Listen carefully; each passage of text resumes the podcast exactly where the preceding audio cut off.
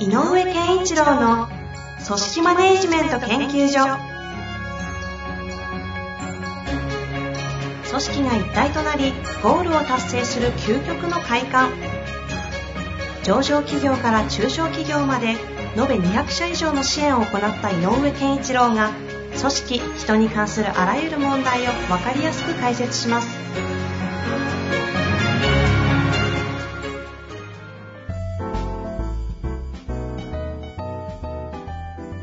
こんにちは、遠藤和樹です。井上健一郎の組織マネジメント研究所。井上先生よろしくお願いします。よろしくお願いします。さあ、ということで、今回も行きたいと思いますが、前回に続きまして、同じ方からのご質問連続回答でいきたいと思いますが、360回人事異動を嫌がる社員に納得してもらうためには、というところで取り上げさせていただいた方からの質問になります。ちょっと整理しますが、はいえーネイルサロンを運営されていて、この方、役員、えー兼事業部長をされているんですが、今回質問の対象の方が、まあ、ちょっと発言権のあって、一番いわゆる古参っていうんですかね、古い方で、年齢が一番高い、こう、パワフルな方なんだけど、その方が店長の下にいたと。店長の下にその古参 A さんがいらっしゃって、その A さんがちょっとあまりにも力も強いので、新しい店舗に移動させようと。で、新しい店舗に移動させたんですが、その移動させた先の店長さんは結構この方も強いのでいけるだろうと踏んだ状態で今店長の下にきっとあの新店舗の方に移動されたという方ですね。はいでこの方についての、えーこうひ A さんですね。子さん A さんへの質問になりますが、いきたいと思います。はい。えーこの方がですね、元の店舗に戻りたいと言ってるらしいんですね。はい。えー元の店舗に戻りたい。じゃあどうするとお話をしたところ、一つのメニューの施術時間を短くするというのがいいんじゃないかということを本人から提案をされました。えー全員の施術時間をこのメニューともう一つのメニューを短くしていこうと。それがあれば、この会社は会社の課題に取り組んで結果を出したから希望の店舗に配属してあげるよとみんなが納得する理由ができると考えています。えいい方向に進むと思いきや、前回の面談では全然進んでおらず、もういいですとなっていました。また質問で恐縮ですが、メニューの施術時間を短くし、生産性を上げることを来期の目標とする場合、このスタッフに任せていいものなのでしょうか？それとも店長たちに進めてもらうのがいいのでしょうか？お時間があればこちらもお話しいただけると嬉しいです。よろしくお願いします。ということですね。はい。あのーまあ、前回とね、えっ、と、連続しているので、えー移動問題っていうことと、このスタッフの、えっ、と、会社の生産性を上げるためにどういうふうに使うか、役割を担ってもらうかっていう話が2、二方向今、うん。えー、と後半戦では出てきていますと。で移動問題についてちょっともう一回だけ押さえておきたいのは、まあ、前回も言いましたけれども、えー、と本人の、えー、と力を使うことが、えー、と次の新しい場所に行ってもらうことで、うんえー、と会組織全体としてのパワーアップになるなと思うんであれば、それはそれでやっぱりおあのちゃんと人あの移動をさせていいんじゃないですかと。でかつ、えっと、それにその、えっと、役割をにあの期待するよということは伝えた方がいいですねと。ただし、本人が、まあ、現状維持はいいということとか言ってたので、現状維持がいいというのは、その現状がそれなりの、えー、と生産性と技術とスキルみたいなのを持ってるんであれば、それはそれで認めてあげましょううんということだったんですが、仲のいいスタッフと一緒にいたいという意味で、前のポジのところにいるよっていうのは良くない。それは、ある意味では認めちゃいけないことですよと。えーいうような話文脈で話をしました。そうですね。前回おうんでもそれでもきっと相当やっぱり元の場に戻りたいというエネルギーが強かったんでしょう。だからこの方も、まあ、そこまで言うんなら何かちゃんと貢献しなさいよと、あなたの力を使ってという流れになったんだと思います。さらにアイディアまで出してあげたわけですね。そうで、まあまあ、本人からも言ってきたんじゃないんですか、この辺の部分をちょっとこう、まあ、さ施術の時間短縮っていう言葉でしたけど、そうすることできっとそのやり方をみんなが覚えれば、えー、と会社、えー組織全体としてもいわゆる生産性上がるんじゃないですかっていうことを言ったと。あうんうん。それ頑張るんだったらいいのかなっていうふうに思ったと思います。でみんなも納得するだろうと。はい。まあ、それならばちょっと戻してあげようかなという気にもなっただ。で、えっ、と、ただ、面談してみたら、もう何も進んでなくて、もういいですって言ってた。そうですね。う。うんん。ここがね、やっぱり、その、なんだろう、仲のいいスタッフといたいですということが一番正面切って、元にいたいっていうことを言ったのと似ていてね、おーうん、本人の正直気分ですよねっていう話なのね。うんうんうん。だから仕事をしていく上で私は何の価値をこの会社に提供するかというに認識よりも自分としてどういう環境にいるとやりやすいとか、えーありがたいとかっていうことが先行しているよね。うん。うんうんだから自分なりにはじゃあ戻れるんだったらばこういうことを私も頑張りますって宣言はしたけど実際それを推し進めるというパワーにまで至ってない。なるほど。とすると,、えー、とそこは若干その、えー、といろんな発言から紐解くとねうん。期待あまりできないんじゃないかなと思うね、うんうんうん生産性への貢献という意味では。うんうん。あ生産性向上への貢献。であくまでもこの人が、えー、とパワーとしてはこの人が本来今持っていて今、えー発揮しているう能力とか、えー結果とかいうものが、えーそれなりに、えー貢献しているというんであればそれをどう使うかだけにやっぱり焦点を絞らざるを得ないだろううん。なるほどね。で、えー、と、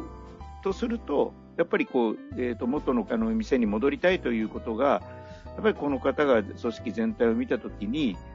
そこじゃないんだよな、やっぱりと。逆に言うと戻すと店長やりにくいし、チームの生産性下がるなって思うんであれば、やっぱり当初計画した通りのうんうん。えーと配置をやっぱりけあの継続すする方方向しかないんじゃないかなと思うんですよ。で、えー、とご質問の後半にある、えー、と施術時間を短縮して組織としての生産性を上げたいんだけどその役割をこの人に担ってもらうのことはどうなんだろうかということといえばちょっともう答えは出てるかなと思っていてああ。あのメンバーとして参加させあ本人本人がね意欲として参加したいというんであればプロジェクトに参加させることはしてもいいけれどでプロジェクトリーダーでも何でもないんではないかなとやっぱりこうそれをちゃんと進める店長さんとか誰かしっかりとしてそこに向かってコミットできる人を立ててで場合によっていやそれに私もぜひ参加してえ頑張りたいんですっていう本人の意欲があるんであればでその中のメンバーとしてあの使うことはいいと思うけどうん。それがもういいですっていうのがそのままだとしたらそこも、えっとなかなか難しいんじゃないかな。なるほどですね。うん、で無理やり入れたからといってこの方が、えっと前向きな感じになるようには今思われないので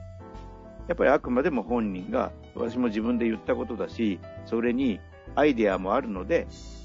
えー参加させてくださいと言うんであれば参加させればいい。ただここでね、参加させた結果、同じことが繰り返されて、プロジェクトリーダーである、ある店長さんにとって、全く言うだけで何もしなくて困ってるんですよねという状態を作るわけにもやっぱりちょっとはいかないので、うんうんうん何回も言うけど、あくまでも本人がやります、やりたいですということを宣言したかどうかが大事で、で、もしそれでもやらなかった場合には、自分で言ったのにやらない、やらないということは、それは無責任じゃないっていうことをちゃんとフィードバックしなきゃいけないかもしれない。うん。なるほど。うん、ちょっと厳しい話ですけど、今う回は。ん。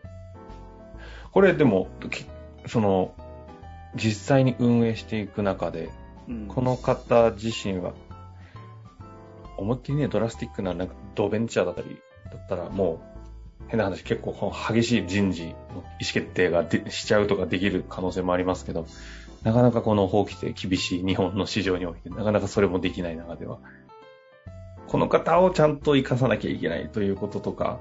はい。あと、この質問者の方、毎回毎回その一人一人のことをすごい大切にされてるような感じの背景も感じる中で言うと、そこは任せられない。で、かといってあんまりネガティブな発言も多いとかいう話あったじゃないですか。はい。で、行くと、間違うと他のスタッフ、せっかくいい感じなのも引っ張られる原因になりそう。はい。どう、どうするのがいいんですかね。これはね、えっ、と、そういう意味では、うん。えっ、と、組織のためにのも、この人の、あの、対象者の、えっ、と、マインド面のフォローっていうのはやっぱりしてあげなきゃいけないとは思います。なので、えっ、と、新しい店舗の、まあ、えっ、と、その店長さんだったら、こう、ちょっとつ強いタイプのこのか対象者の方でも、えっ、と、うまくコントロールできるんじゃないかと思っているということを前提とすると、店長とこの方がしばらく連携して、ケアはした方がいいと思う。なるほど。うん、で頑張ろうっていうム頑張ってねっていうムードとか新しい環境の中で、えー、と本人があこのこの環境もいいなと思えるような状態をに、えー協力してあげることはしてあげていいんじゃないかなうんうんそうなれるようなね。うん。うんうん。であのそれでもねいやそこまでこう向き合ってあげても本人のあの我の強さみたいなのでネガティブになったとしたら、やうんっぱ若干もうちょっと厳しく、えっと困るよっていうことが言って本人のなんかねやめるやめないになるかもしれないけど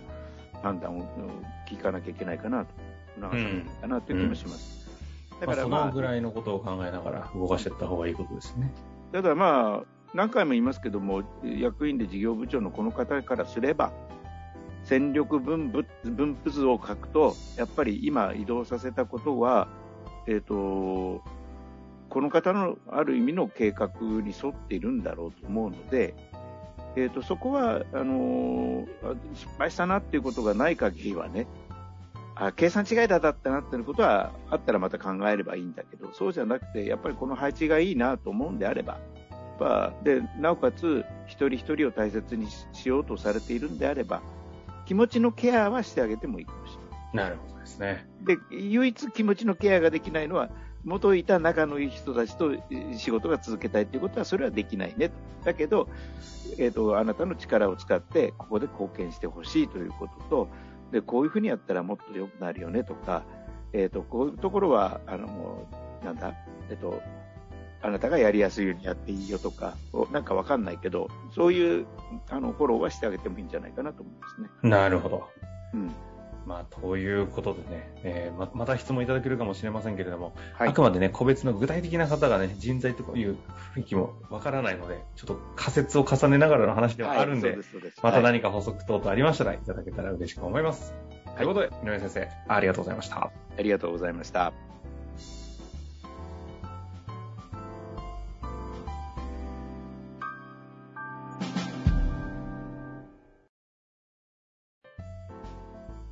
本日の番組はいかがでしたか？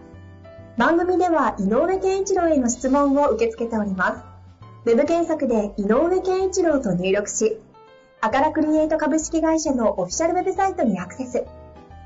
その中のポッドキャストのバナーから質問フォームにご入力ください。また、オフィシャルウェブサイトでは無料メルマガや無料動画も配信中です。ぜひ遊びに来てくださいね。